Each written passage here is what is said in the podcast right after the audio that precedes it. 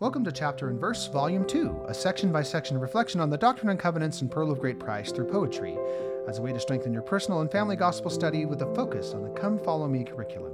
One chapter, one verse. My name is Michael D. Young, and today we have a text based on Doctrine and Covenants, section 70. The focus verse for this text is Doctrine and Covenants 70, 14. Nevertheless, in your temporal things you shall be equal, and this not grudgingly, otherwise the abundance of the manifestations of the Spirit shall be withheld. And now the text Stewards of his fold.